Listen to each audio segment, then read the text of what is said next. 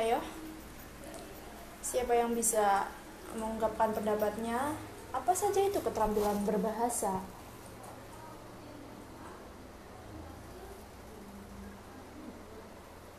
Bingung ya? Keterampilan berbahasa itu ada empat. Pertama apa? Apa? Jadi keterampilan berbahasa ada empat. Yang dua reseptif, yang dua produktif. Reseptif itu berarti menerima. Apa? Kalian sebenarnya biasa melakukan itu. Sekarang kan sedang melakukan itu. Kemampuan reseptif. Apa? Dengar. Iya, mendengarkan atau menyimak. Ah, itu kemampuan berbahasa yang pertama, mendengarkan atau menyimak. Yang kedua apa? Reseptif. Apa? Juga itu dekat sekali dengan kita. Iya, membaca. Jadi itu dua keterampilan berbahasa reseptif. Karena dengan keterampilan tersebut kita akan banyak memperoleh informasi, ide dan gagasan-gagasan lain, gitu kan? Nah, kemudian dari keterampilan berbicara, eh, maaf, keterampilan mendengarkan dan membaca, kita akan memproduksi atau bisa disebut juga dengan keterampilan berbahasa produktif. Apa? itu udah disebutkan dua nih tadi. Mendengarkan atau menyimak. Kemudian membaca. Kalau yang produktif produktif itu kan berarti menghasilkan. Apa? Kalian nih di sini setelah mendapat apa mendengar sesuatu kemudian membaca sesuatu wah tersumpal kan di otak sini jebret uh, kemudian setelah apakah iya disimpan di sini terus? Ah nggak putak di situ. Apalagi kita perempuan tahu sendiri perempuan harus mengeluarkan berapa ribu kata dalam sehari. Apa? Informasi yang kita dapat di dalam otak melalui kemampuan membaca dan mendengarkan kita keluarkan melalui apa? Keterampilan berbahasa yang selanjutnya. Iya berbicara ah, itu juga keterampilan berbahasa yang produktif. Selain berbicara, yang terakhir ada apa? Ayo apa? Menulis. Ah, iya itu. Jadi keterampilan berbahasa ada empat. Mendengarkan, membaca, berbicara, dan menulis. Jadi kita mendapatkan informasi, mendapatkan pengetahuan melalui kemampuan mendengar dan membaca. Kemudian itu kan udah disimpan kan di otak kita simpan di sini kan. Lah di situ entah dipikirkan entah diolah lagi atau gimana kemudian kita hasilkan kita produksi melalui berbicara atau menulis. Itu empat empat keterampilan ber berbahasa yang memang harus kita kuasai ah, sore ini kita akan berbicara dengan tentang pidato. Berarti pidato itu keterampilan berbahasa apa? Ranah apa? Apa? Iya, ranah berbicara dong bahasa menyimak. Kecuali yang mendengarkan itu yang menyimak gitu kan. Iya, berbicara. Berpidato merupakan keterampilan berbicara. Ya, yang namanya berbicara yo berarti uh, menggunakan ini ya memanfaatkan organ-organ berbicara untuk mengeluarkan sesuatu nah, kalau di sininya bagus ya maksudnya pengetahuannya banyak ilmunya ada ketika diomongkan ketika berbicara pun kemungkinan akan bagus juga. Begitu juga dengan sebaliknya. Kalau di sininya kosong nggak pernah baca nggak pernah mendengarkan tidur tidur makan tidur makan tidur nggak pernah mendapat asupan nggak pernah mendapat apa gitu. Ketika berbicara pun bingung apalagi diminta untuk berbicara di depan banyak orang. Ya kan? Kemarin ibu sudah menjelaskan bahwa berbicara itu tidak hanya tidak hanya apa ya kita harus paham materi yang materi apa yang akan kita bicarakan berbicara itu juga terkait dengan mental. Karena kan kalau pidato itu ngomong di depan orang banyak. Ngomong di depan orang banyak loh nggak hanya curhat. Lo curhat kan berarti ngomong keterampilan berbicara aja. Tapi yo teman dekat kan? Nah, itu kita bisa lancar-lancar saja. Bahkan teman yang mendengar sampai bosan. Karena curhatan kita diulang lagi diulang lagi. Apalagi kalau lagi jatuh cinta dengan seseorang. Wah curhatnya gitu terus gitu terus gitu terus. Kayaknya makanya kalau ada yang bilang ketika seseorang jatuh cinta yang paling kasihan itu sahabatnya karena sahabatnya itu harus dengan rela mendengarkan ceritanya tentang dia tentang dia tentang dia gitu nggak ada topik lain gitu kan kayaknya di otak itu cuma dia aja itu biasanya sahabat itu paling kasihan kalau temannya jatuh cinta Nah, begitu ya. Kalau curhat itu paling cuma sama sahabat. Tapi kalau berpidato berarti kita berbicara di depan banyak orang. Depan banyak orang yang namanya ngomong di depan banyak orang itu nggak gampang karena kita mentalnya diuji, mentalnya diuji. Apakah iya dia akan mendengarkan aku? Benar benar nggak sih? pendapatku dan lain-lain yang itu akan menyebabkan seseorang ketika baru pertama berdiri di depan itu bisa langsung keringet dingin atau mungkin yang awalnya berbicara lancar kemudian jadi apa tersendat-sendat dan masalah-masalah mental yang lainnya. Nah, kalau masalah mental itu bisa dilatih dengan eh bisa di bisa diperbaiki dengan kita terus latih latih latihan terus yang kemarin ibu sampaikan latihan terus. Kalian ketika di sekolah coba deh tanya mulai dari situ kemudian meningkat lagi apa pokoknya. Jangan itu kan latihan mental kan ngomong di depan teman-teman uh, terus meningkat meningkat sampai mental kalian teruji. Uh, kemudian di sini pidatonya pidato kan macam-macam.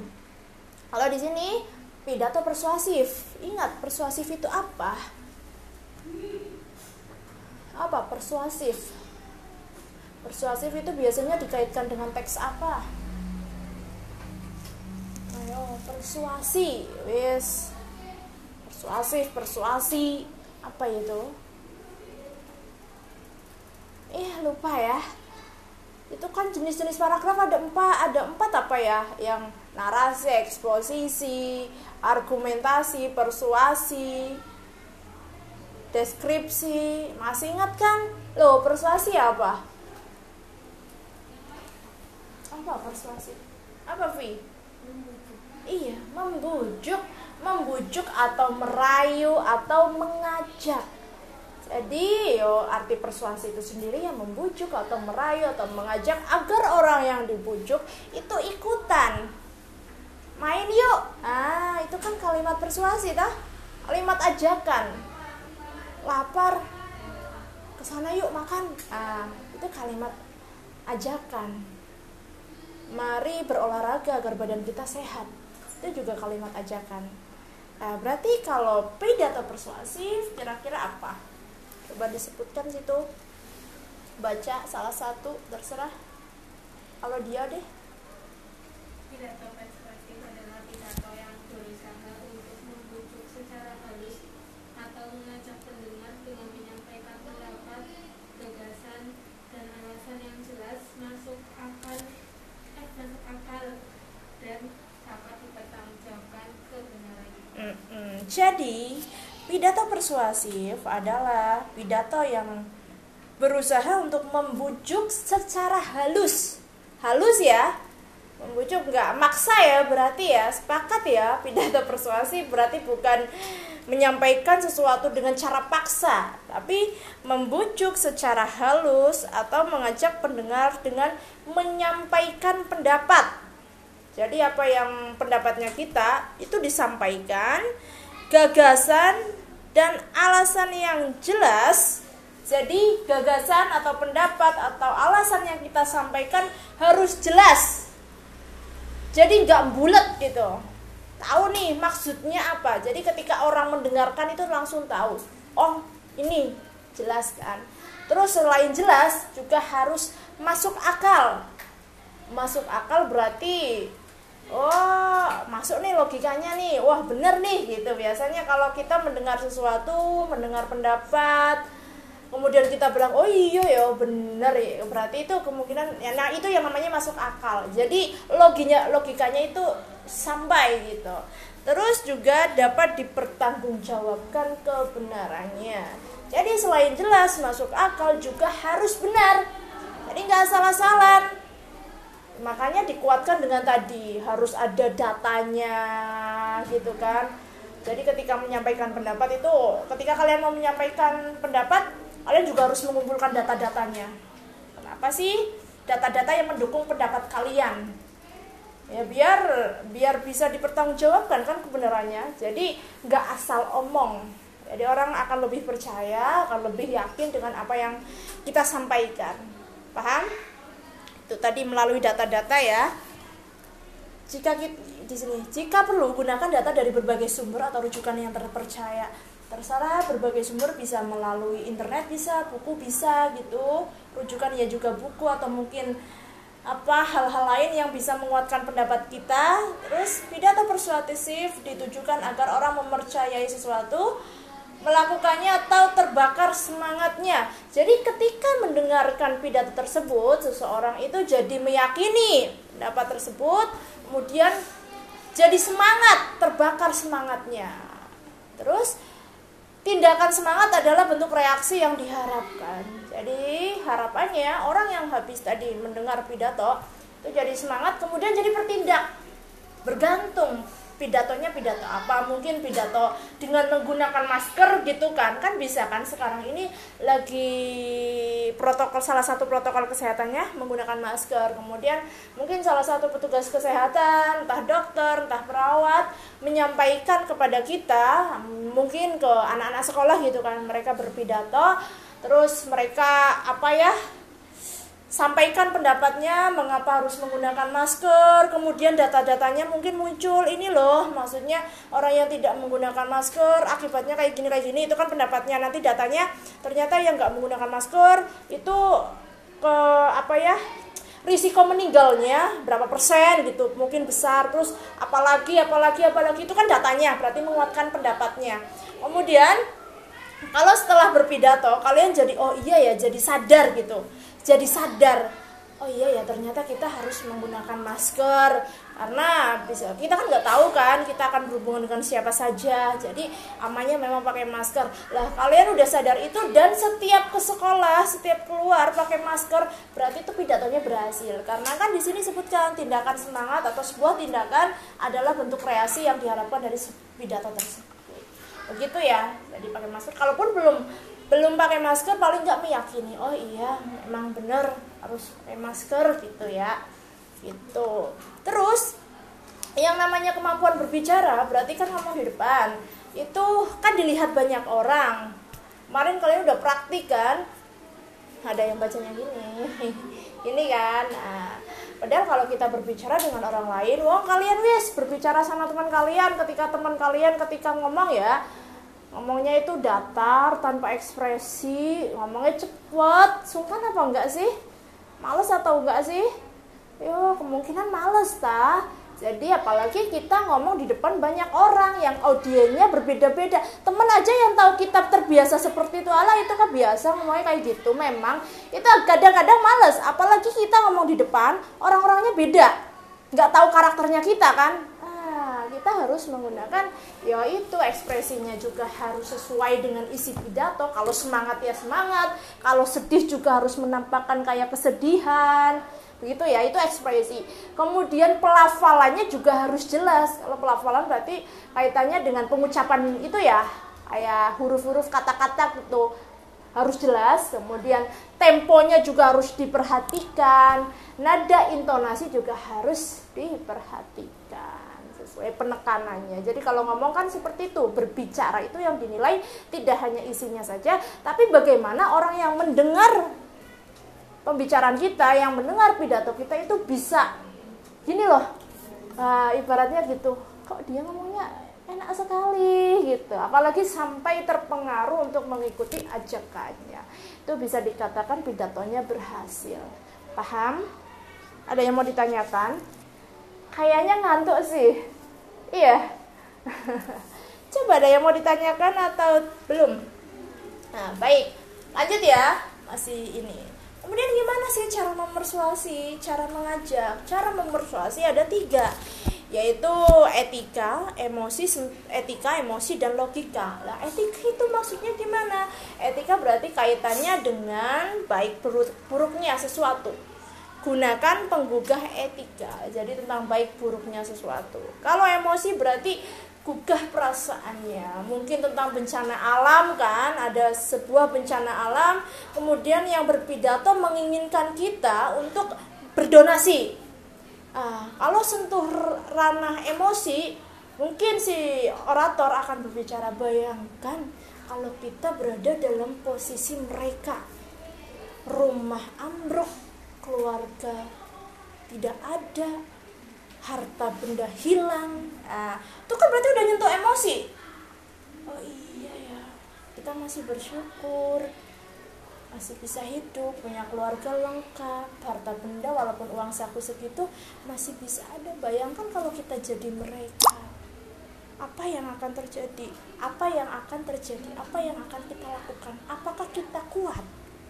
Nah, setelah berpikir seperti itu akhirnya kan kita pengen nyumbang. Yalah, kita walaupun uangnya sedikit masih mending, masih bisa minta orang tua.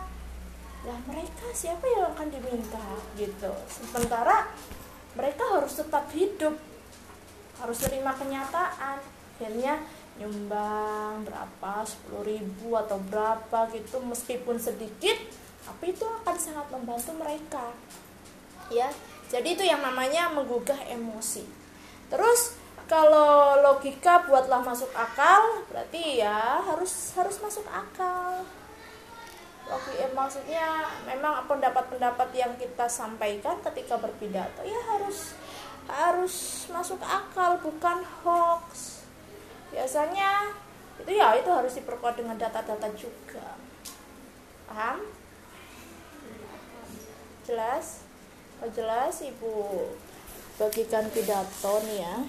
Tapi enggak, enggak maju sih. Kemarin kan udah sudah maju. Kecuali kalau yang pengen maju lagi tidak apa-apa. Perbaikan dari kemarin kan. Ibu pengen lihat peningkatannya bagaimana. Eh nggak usah. Malu. Baik di sini nanti ibu akan bagikan kalian beberapa pidato contoh pidato persuasif. Coba amit ya.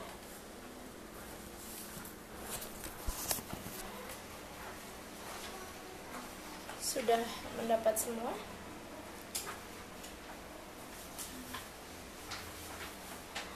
Uh, sudah kalau sudah.